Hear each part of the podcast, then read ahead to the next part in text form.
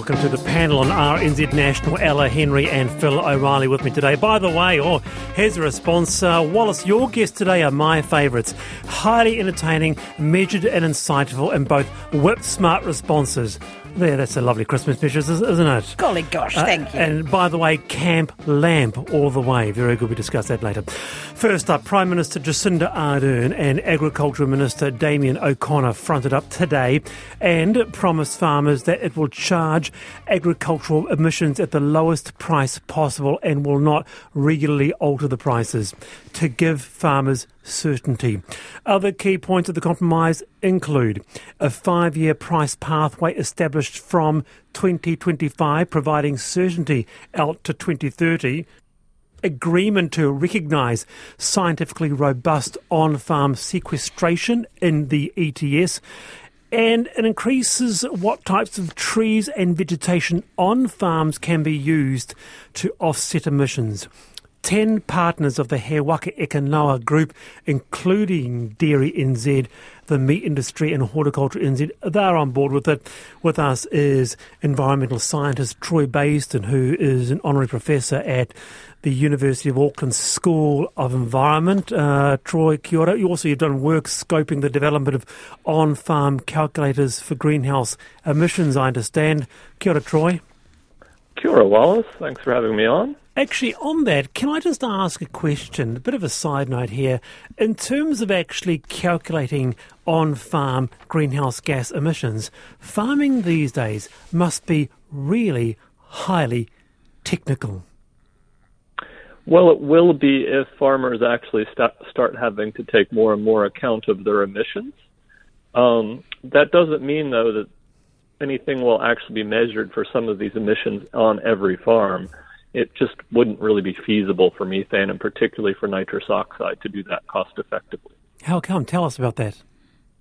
Well, in order to do that, you need to measure these greenhouse gases, and it's possible to do that on some farms. But imagine putting a dome over the farm to measure it. Uh, for, so, for example, the way they develop the national inventory is animals go out and get put into a, a little trailer or box measure the methane emissions from each animal, and then scale up by the number of animals to get to the methane emissions for the whole country using some understanding of what different animals are doing, what they're eating, uh, so on and so forth. So that's how this all works. Now, on a farm, we'd want to take account of well, how many animals are there? What are they eating? What are they eating? And that's sort of how the models would work. And farmers will increasingly have to keep track of all this stuff. Okay, so pretty significant stuff here. Hey, Troy, um, the government is now going to set the levy price as low as possible. A bit of a compromise. Sectors are on board, fed farmers not so. But anyway, will emissions be curbed with that? Well, it remains to be seen. I think on net it's a good step.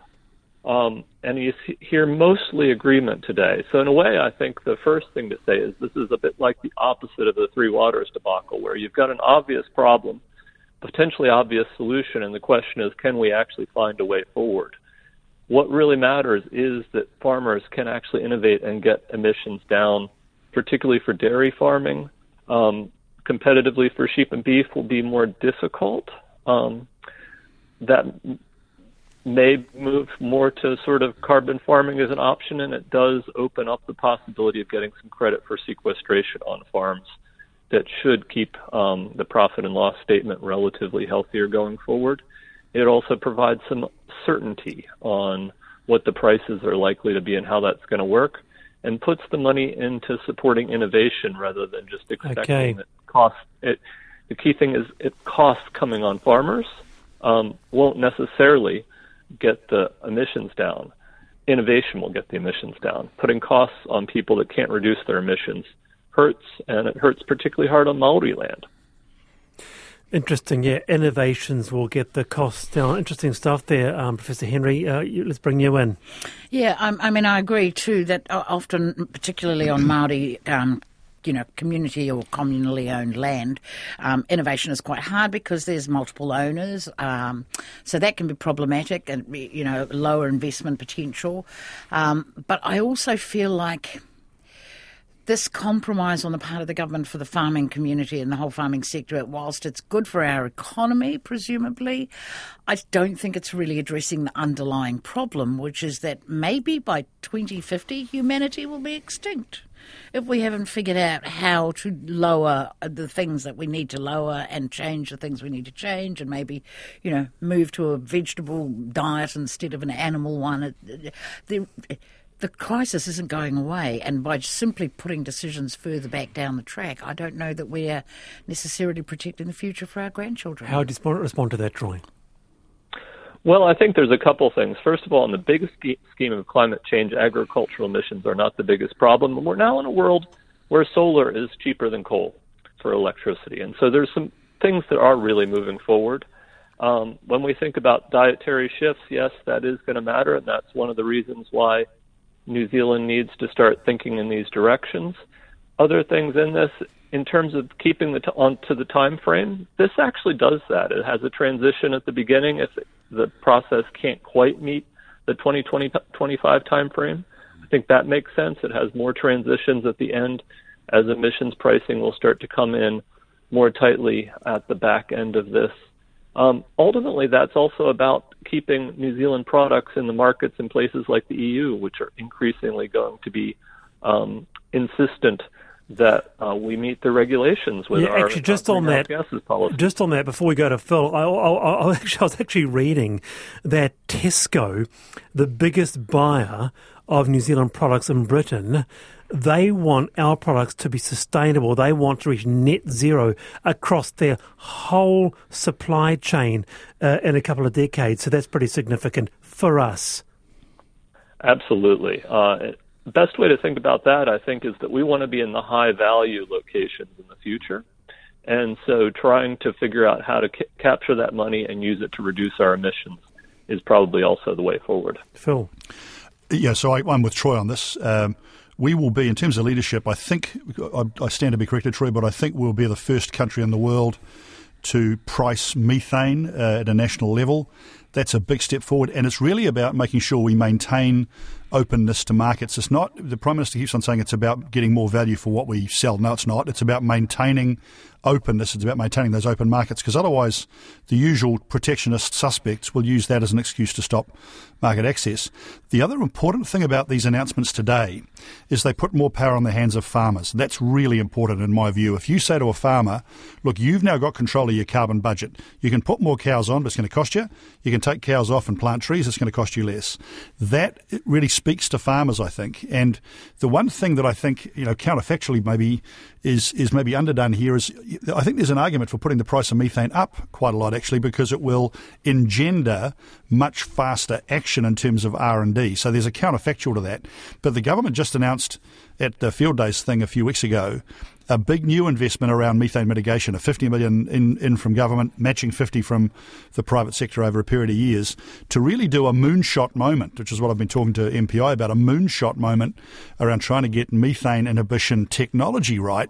And then if, once that gets available, then you whack the price of methane up hugely. So you really make sure farmers are going to use that technology. Oh, so my you. sense is this is this is on the right track. The downside is maybe that lower price doesn't get farmers acting quickly enough. Right. But you know, all in all, I'd say, gee, it's a pretty good solution the government's come up with here.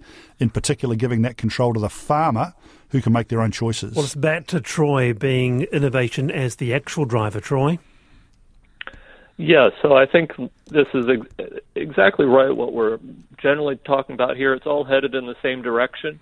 It's hard to define innovation, yet got to hmm. have it getting moving, got to have got to have the prices ramping up over time without eliminating the process and or the whole issue, the whole process of actually farming in the short run. And that's actually built into the Paris Agreement. Greenhouse gas emissions in the short run or overall are not supposed to come out of food production, but that doesn't mean we shouldn't be shifting food production towards um, more sustainable options. Right, very good. Hey, Troy Kia thanks very much for your time. Really, really appreciate it. Uh, Troy Baisden, he's an honorary professor at the University of Auckland, uh, School of Environment and an affiliate with uh, Motu Economic and Public Policy Research. 17 past four, you're on the panel on RNZ National. Ella Henry and Phil O'Reilly with me today. Now, some principals have spoken out about a quote unquote rapidly declining interest in principalship as pay negotiations, negotiations halt for the holiday season. The first offer for the collective agreement for primary and area school principals was a six grand increase over two years. The second was a four grand rise plus 3% on the base salary then you've got a $750 lump sum payment. But it's not just the pay, apparently. The nature of the job has changed, bombarded with admin, staffing requirements, health and safety. So principals want a greater recognition of the workload. With us is Western Bay of Plenty's Principal Association President, Suzanne Billington. Welcome, Suzanne. Kia ora. Well, you've been a principal for 18 or 18 plus years. Tell us how being a principal has changed over the years. I think it's just become um, there. There are a lot more expectations on principals and a lot more red tape as far as a lot more documentation that principals are required to support. As well as that, there's been a lot more community issues that have um, developed, especially in the last few years, of course, and we're all aware of those. Um, and when you're in a school, you are often the real central point of contact for families and how all of this impacts on them. So there's a workload that comes with that. You're not just teaching children and supporting staff to teach children, you're also supporting families in many in a myriad of different ways. Um, and the expectations of you to drive change in education around that are huge as well. Um, so yeah, it's become a much more complex job. It's just not walking in the gate ah. and worrying about your staff and being concerned with teaching and learning. Okay, so many might not realise that. I certainly didn't realise that, Suzanne. I thought it was actually walking in the gate and you're looking after the day, you make sure everything runs smooth. But what the, the picture you're painting is pressure piled upon pressure. Ella. Absolutely, and I mean I know that the whole education sector, from from preschool all the way to university, has gone through mm-hmm. with some quite huge reforms in the last 30 years. So there's a lot more administrivia, there's a lot more compliance costs, and whoever's at the helm yeah. has to be responsible for that. I mean, you look at a, my kids went to Avondale College, which was like a village 3,000 kids, 1,000 staff, a multi million dollar operation. So the principal of that is running multiple uh, different initiatives and activities. And then you've got the principal in a small country town where he or she is the teacher, the local community leader, the principal, the secretary you know, it's really, I can see how incredibly complex. And quite frankly, I would hate, I wouldn't put my hand up for it because it's too much like hard work. Suzanne? uh, yeah, that's a very good um, summary, I suppose. And, um, you know, the difference between secondary and primary, of course, and I think that's what primary principals are really concerned about in this collective round, is that the amount of middle management and senior management support that is available, because we're not just asking for better pay and conditions. Part of those conditions is additional leadership roles in our primary schools to enable us to actually do the visioning and support our staff in a better way. Um, you know, a few years ago in 2018, there was an independent Tomorrow Schools task force, and they looked at the difference between um, primary and secondary schools, and it's quite marked in those areas of middle and senior management support and staffing of teaching um, with comparable sized schools. So parity between the sectors is has become a real issue again as well. All right, yeah, Phil O'Reilly. Well, I should just declare something that, that, my brother's actually a school principal in oh. Mount Roskill in Auckland, and he, so as a result, I can speak fluent teach, uh, which is great. Uh, and what would he say? Well, interestingly, he says he will talk to me about the OECD statistics and, and a number of other international statistics, which say the number one influencer on a on a child's success in school is the quality of the teaching. Okay, so the quality of the how, how pedagogy gets done is the key to it, right? Class size, all the rest is actually much much less uh, you know, digital, all that stuff's much, much less impactful than just the quality of the teacher. So he inspires me a lot about thinking about that, and also he inspires me a lot about his role as a principal because he's endlessly creative and and thinking about things. And so well, I think in terms of talking to the teaching profession more generally, we should have a much bigger conversation. Pay might be one thing, but we should have a much bigger conversation about saying how do we actually really uh, get on with improving the quality of teaching uh, in, in, our in our, uh, uh, our, our schools, which includes things like how do you gain entry to be a teacher? You know, at the moment you have to have a degree, but it's not necessarily a degree in teaching, for example. So how do you actually really build up the capability of teachers? Because I think if you do that and show that that's actually making a difference in what an education system that's actually pretty broken right now, then I think people will be much more interested in saying, well, let's let's pay that properly. And I think that's somewhere where the where the distinction sometimes fits in. Or, Phil, or it's a problem. Phil, there, Suzanne, bringing up the big issues, widening the lens. What are your thoughts on that?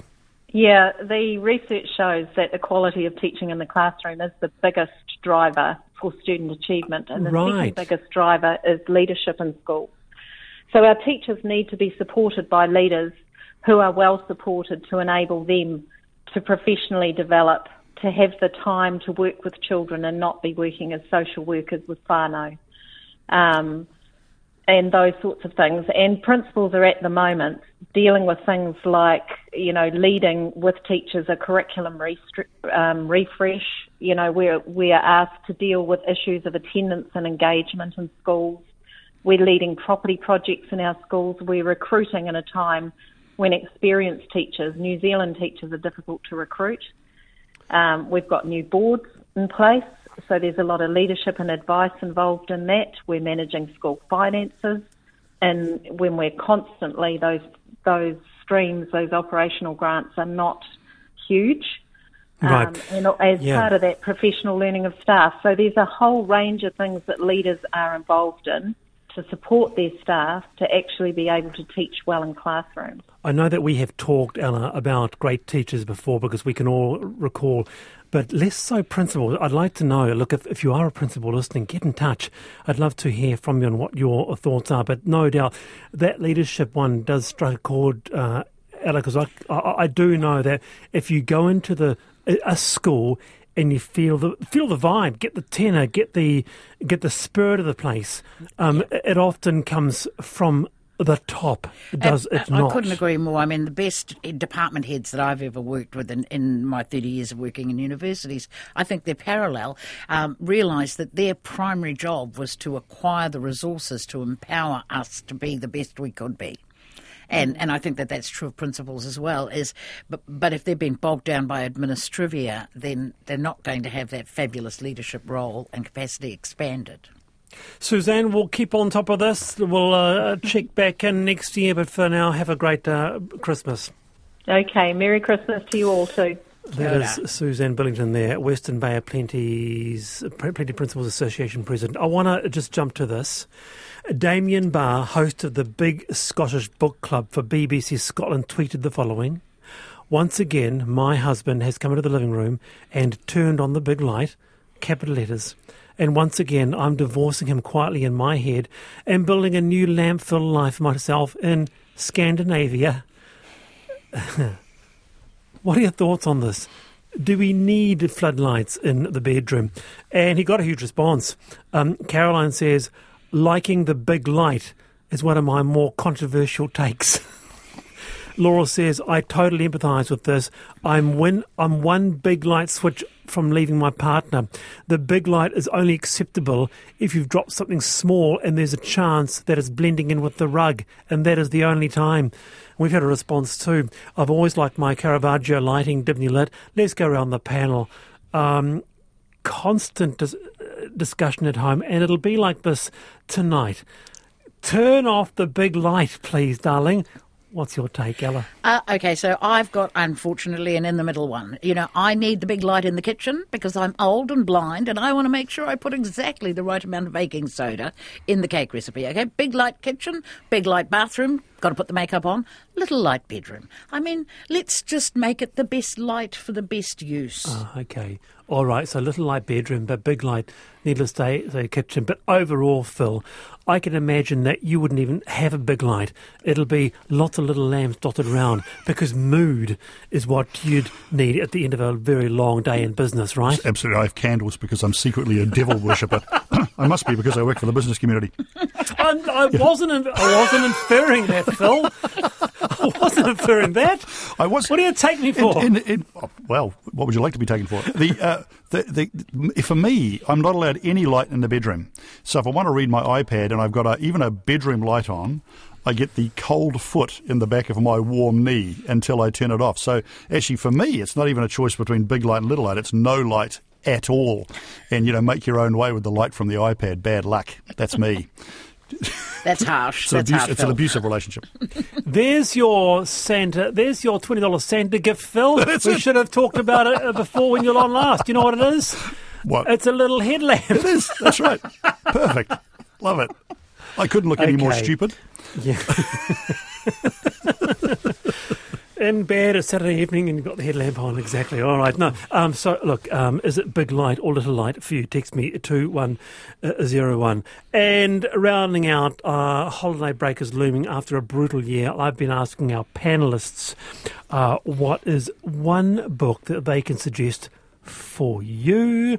I don't want to burden you with book lists. There are so many book lists. I just want a, a, a perfectly curated panel list of books. It's all I want. Just a few books. One each, please. Ella Henry. Well, I'm at the moment working my way through uh, "Poor People with Money" by Dominic Hoey, and uh, I love it because it's it's street savvy. It's very New Zealand, Auckland centric. It's full of profanity because secretly I have a potty mouth, um, and it's about the sort of it's about real people and stress and trauma. But but it's all very very local. So I love reading local stories. Dominic, uh, Dominic there, uh, and that uh, title again is Poor People with Money. All right, Phil. Uh, well, the book I would recommend to people is a thing called Dead in the Water by a guy called Matthew Campbell. What it's a story about at one level is a, is a oil tanker in, in the Persian Gulf is attacked by pirates, apparently, uh, and, and, and some people are kidnapped and so on. Uh, and it looks a little suspicious. So the insurance assessor comes out from from the coastline to have a look at the ship and so on, and starts to have some suspicions. And he he is then uh, murdered. Uh, and and it's the story of what plays out, how Lloyd's of London uh, maybe doesn't want to think about that because they just want to pay the insurance and move on. And it's about how the how uh, this man's wife pushes things, and it's how some police officers start investigating. And it's a book about that particular thing, but it's also much more a book about uh, bringing to our attention the fact that it's actually quite hard to know who owns a ship, uh, and it's quite hard to know who's liable. And and of course that's Wow. important because virtually everything that we wear, everything that we use, comes to us from a ship, uh, and it's very unclear who owns them. Who, how can we, they be insured? What happens when there's a problem? What happens with labour standards on board those ships? So it's a fantastic book about international shipping, as well as a as well as a great story about this particular uh, murder and uh, what turns out to be murder, and, and what what happened as a result. And it's Well- a, it's a good it's a good end. I must say, good end. So Don't, I'm- don't, don't, don't, yeah, exactly. But, Uh, yeah. Do you know what? Do you know what, Phil? what? It looked so fascinating. I've requested it already from the library. Oh, perfect. But guess what? Hmm. They are all out, all 15 copies. Oh, really? Oh, It my word. is on fire, this book. Yeah, it's a fantastic. It's, it's a FT book of the year. So it's a fin- one of the Oh, financial okay. Times books of the year. We we um, we buy them for our clients, as you as you may know from last time when I, we talked about Sandy Hook, that other great book. But we couldn't actually get copies of this one. I thought it was a fantastic read. So Can't get it. Can't Yeah, get it. just really Oh, it's, hard. re- it's uh, it's on hold for me too, so I've requested it. So uh, wonderful. All right, uh, Ella's is "Poor People with Money" by Dominic Hoey, and Phil's uh, book is "Dead in the Water" by Matthew Campbell. You're on the panel on RNZ National. It's time for headlines.